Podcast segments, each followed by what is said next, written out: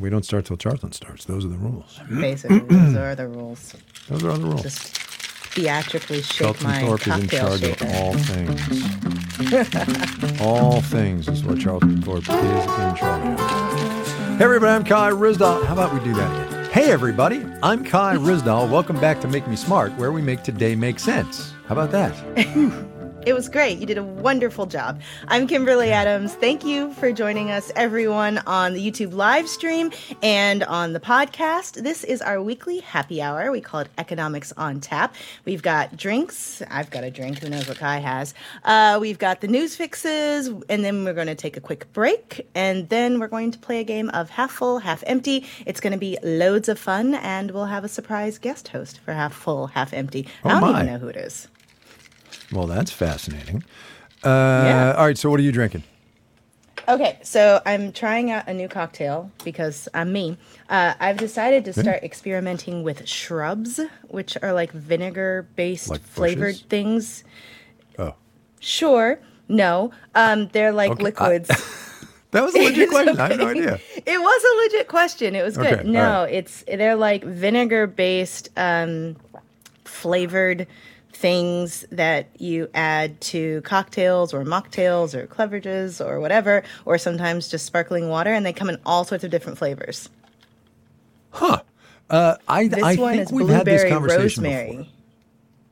Blueberry rosemary. All right. Um, I, I believe we've had this conversation before, but have you ever uh, worked as a bartender, or do you, do have you considered like moonlighting as a bartender? Because clearly you take a lot of pleasure and and pride in your work in this regard. Funny you should ask that. I did attempt it when I was living in Egypt to be a bartender for a little while, and I ended up being a bartender at these like private parties for like the super rich and like the rooftops of hotels overlooking wow. the Nile, and they just stayed up too late, and I was like, yeah, no. And so I was like, it got to be like one, That's two a.m. It was like it was fun in the in the beginning, and I'm like handing out cocktails, and everyone thought it was so cool that a foreigner was That's doing the funny. the cocktails and the mixing, and then I was just like, yeah, it's too late. It's too That's late. I need to go to sleep. That's pretty. All funny. right, so Good I am drinking a Blue Manhattan, which has rye whiskey, uh, blueberry rosemary shrub from a local company called Element, and vermouth and a cherry garnish. So that is what Nice. I am drinking. Have, have you tried it yet? Have you? Is this a No, fresh concoction? now. Fresh All right, concoction. hit us up. Let us know how it goes.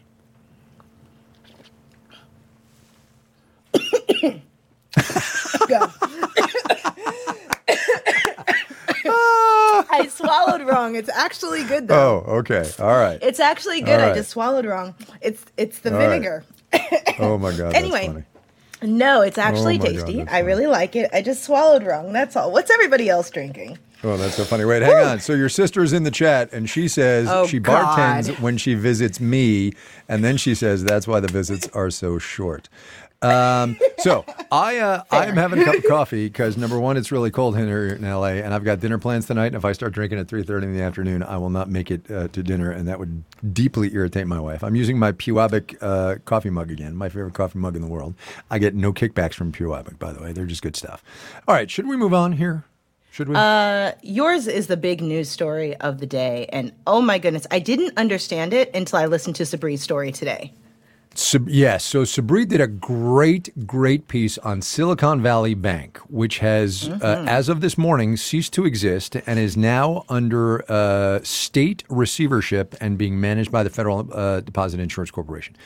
So it is the first FDIC backed, backed bank to go under since 2020. And this one is a biggie because a lot, and I mean a lot of Silicon Valley does business with SVB or did business with SVB until this morning. Um, it affects payroll and the company's deposits and uh, the personal uh, accounts of company executives. It's a very big deal. The specific so. Watch this space because I'm sure we're going to be talking about it more. It's going to be a very busy weekend for the Fed and for Treasury before the banking system opens up again on Monday. The specific thing I want to talk about, though, is th- is mm-hmm. what Silicon Valley Bank did, which doesn't get almost any press, and that is venture debt. We talk a lot about venture capital, right? Mm-hmm. Venture venture capital is people gathering money together or using their own money and investing in a company and getting equity, getting shares of that company, right? And they gain on the upside and they lose on the downside. Silicon Valley Bank and some other really specialized banks do this thing called venture debt, where after getting venture capital investments, these companies, which will need more money because these startups run through capital at an astonishing rate, they need more money. They get venture debt, which is which are loans made by the uh, specialized banks, which then sustain these companies. And part of the reason that SVB went under, I mean, there's a whole long bond market story as to why they went under. But part of the reason they went under is because of this venture debt and the way interest rates have been going. And we're going to be talking about more about this on Marketplace and probably on this podcast in, in the days and weeks to come if SVB turns into a very big deal. But it's a really interesting look at the innards of um, finance, specifically venture finance, and even more specifically Silicon Valley startup venture finance. Fascinating. Could be a big deal. We don't really know yet. Not I'm sorry. news. All could I all I could think of when you said if it turns out to be a really big deal, it, a very big deal was is F what is it? SVB going to be a VBD? There you go. That's right. Look, we'll take initials. FDIC, SVB. You know, all of the alphabet it's soup. it it's it's amazing that we are back here with a major uh, bank going under. This is, for the record, the second largest bank failure in this country ever after Washington Mutual, which was my bank, by the way, back in the financial crisis. So this is a big deal. Hundreds of billions of dollars in assets. Unbelievable. I saw this like flying by because I was running around all day today. It's, I saw it flying by and I was like, what is happening? And so I had to go back and listen to Sabri's story and I was like, oh, this is worse than I thought it Mm-hmm. Yeah, was. he did great. He did a great job. He did a great job. yeah, yeah. really well. Okay. Yep. Well, So. uh, mine is also somewhat tech related. This is really bad. So there are data leaks and breaches and data stolen all over the country all the time. You know, we had that big big Equifax data breach years ago. But this one is particularly bad. There is a health data breach that has gone down in here in DC and it's a company called let's see where did it go? I think it's DC Link.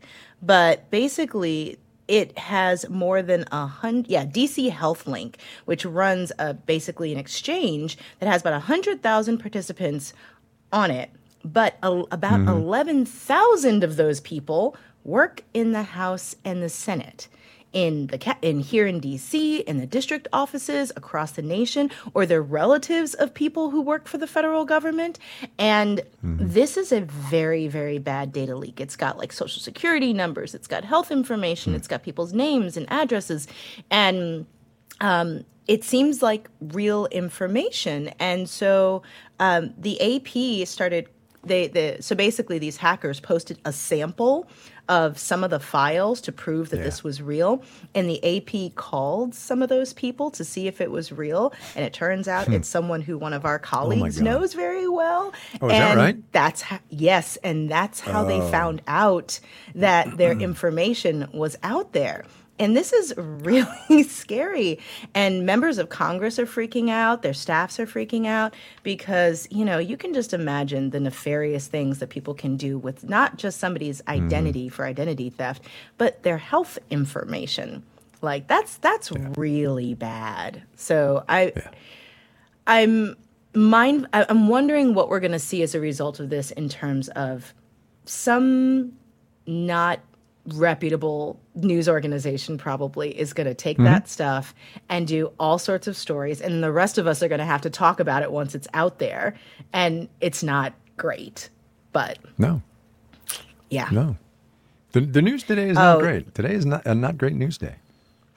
So, oh, somebody asked in the chat, is it a really bad leak just because it involves DC folks? No, it's a really bad leak because it involves health information, which is particular, which is worse. But the reason it matters that it includes DC folks is when you talk about politicians and staffers right. having right. their information leaked, that means it can be weaponized for political purposes, not just by somebody running campaign ads, but also by outside actors, maybe foreign governments or people who want to blackmail a member of Congress or their families. You know, it's interesting, and this is my naivete for being a zillion miles away from the Beltway, for which I am grateful every single day. But my initial reaction was it's a, it's a big deal in D.C. because, oh, this will definitely get people paying attention to this really critical problem in our data information infrastructure, and we'll certainly find legislation to take care of this. Ah, well. Maybe ah, we'll finally well. get a federal privacy law now. Yeah, I'll take the under. I'm take the under. but remember, very recently, the Biden administration um, put out an announcement. I don't think it was an executive order, but basically a cybersecurity strategy. And one of the things they said was that companies need to have more responsibility for keeping people's information private as opposed to putting the onus on the users to protect their information. And so this is kind of a classic example. Yeah, it is a classic example, but nothing's going to happen until the penalties to companies are real and substantial, right? Mm-hmm. Yep. Uh, you know. Anyway. All those things are true. All day. All right. On that one all day. Yes. All right. It's your we're turn. gonna uh, we're gonna what? We're gonna do a news fix. We're gonna take a quick break. Uh, we already did the news fix. Hello, Kai. Yes. So here's what we're gonna do mm-hmm. now. We're gonna take a quick break. Come back. Round a half full, half empty. Here we go.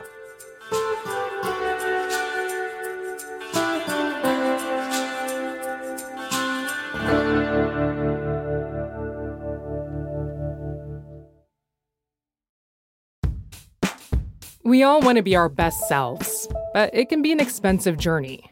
From experimenting with alternative medicine, I was working with a natural, holistic nutritionist and never really thought about the cost. To splurging on fast fashion. I'm spending like all my tips. I was definitely spending like $200 a week. I'm Reema Khrais, host of Marketplace's This Is Uncomfortable this season, we explore the cost of self care and the real motivations behind our spending choices. Listen to This Is Uncomfortable wherever you get your podcasts.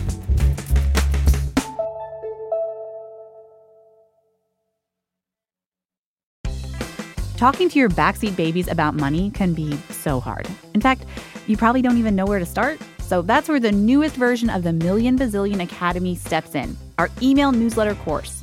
You can start whenever, and you'll get a new lesson each week that you and your kids can complete at your own pace. They'll learn about crypto, the stock market, and so much more. And best of all, it's free. Million Bazillion Academy, making kids smarter about money. Sign up today at marketplace.org/academy.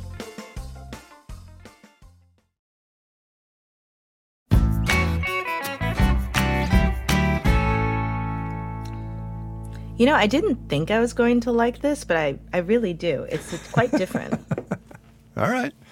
Why, why would you? Yeah. All right, wait, hold on, stop. Mm-hmm. Why would you make a cocktail you're not sure you're going to like? Because I want to experiment and try it. Okay. I won't know if I like it until I try it. And if I only try things I know I'm going to like, I'll never expand my palate. Fair enough. Fair enough. Yeah.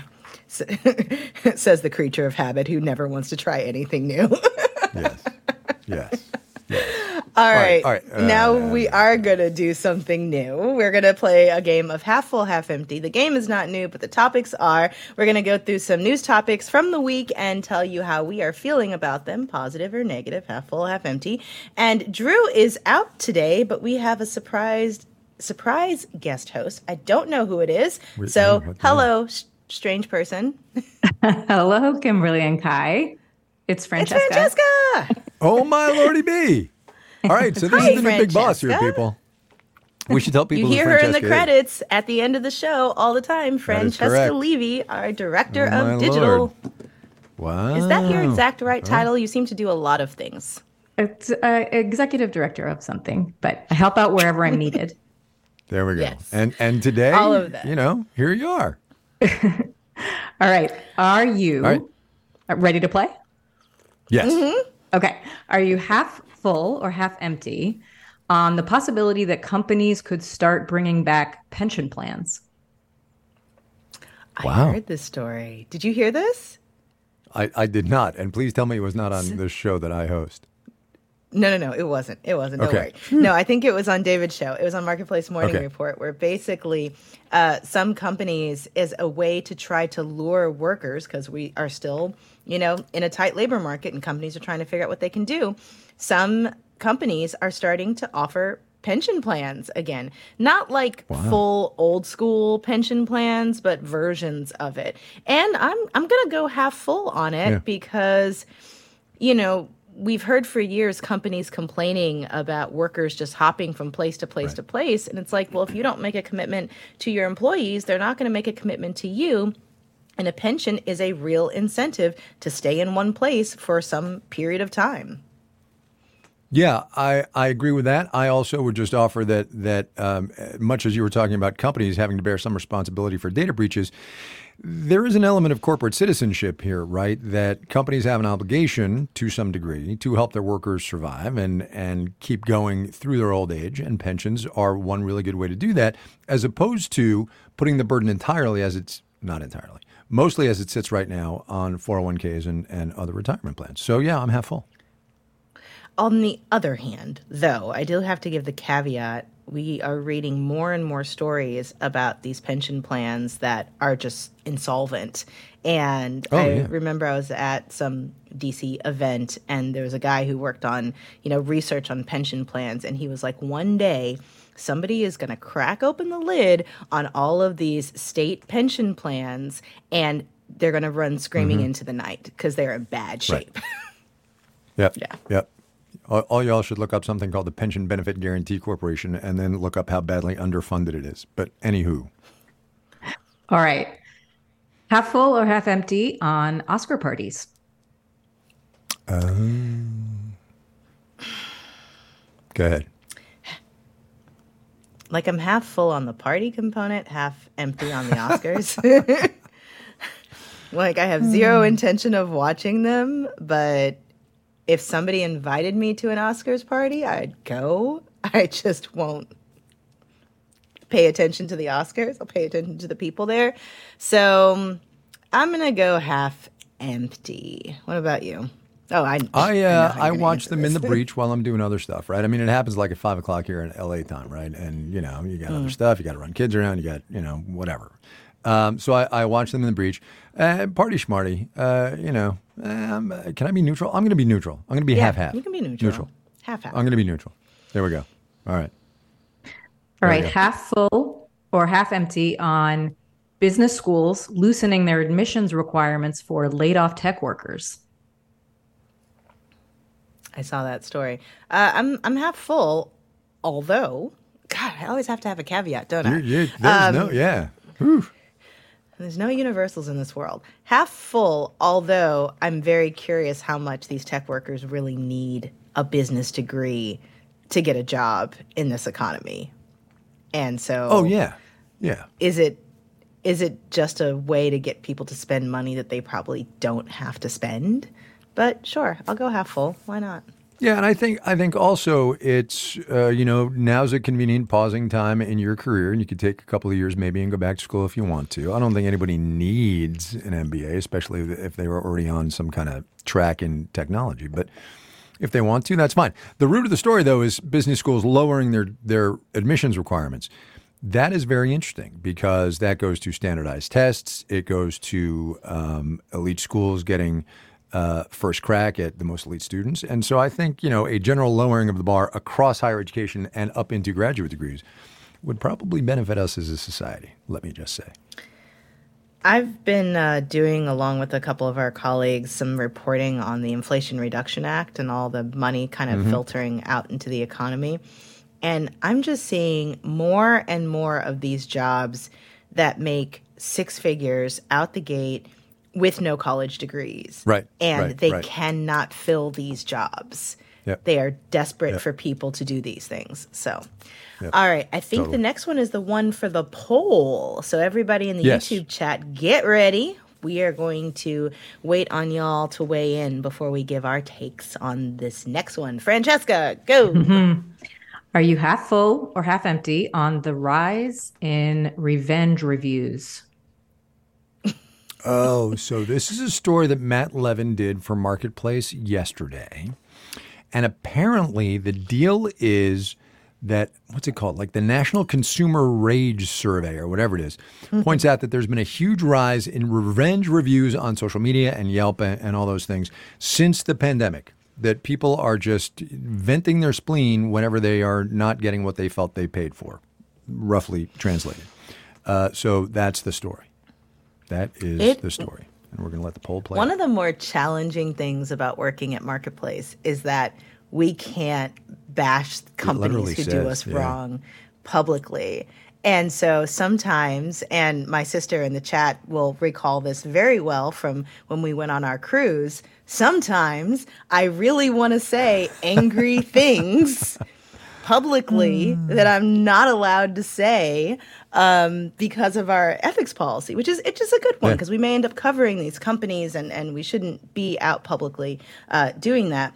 But um, you know, so there's a lot of like in my little notes sometimes or or like my you know the notes app in your phone i will sometimes write out the angry review just so it gets out of my system yeah, when i know i can't Yeah. post it and but yeah so I, I i hope everyone is writing their revenge reviews on on my behalf if they are um let's see Right. we've got 150 votes they're still coming Let's in it. Let's call uh, it. Let's call it. Come on, let's call it? so Okay, let's call We can only kill so much yeah, time. yeah. Come on, right? There's got to be some lag there anyway. I don't, I Peg, don't know, right? Peg I mean, says look, there's we can- far we too can- we much can- anger in this world. Yes, you're right, Peg. So, Kimberly, that's a half. That's half full from you. That's a half full from me. Yeah, Right. I'm gonna go half full. So, so here's the poll: 158 votes, half empty 68, half full 31.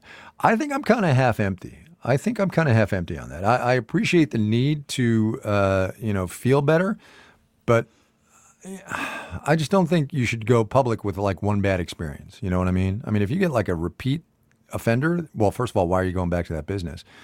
But mm. I, I, I say, you know, praise in public and criticize in private. That's what I say.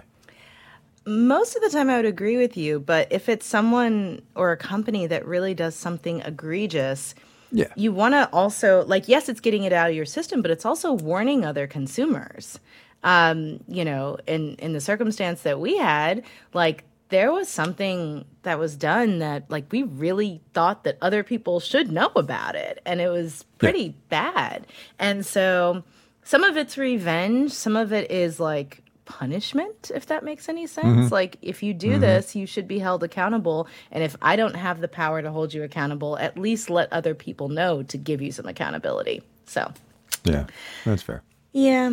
Although, yeah, but especially for small businesses, though, I'm much, I would be much less likely to write a bad review on a small business because that's the difference between like somebody having a bad day and you can destroy their business with a couple of bad reviews versus like a huge corporation that should have infrastructure in place to not allow that to happen. Totally true. Okay, I'm done. Totally off off of my right. soapbox.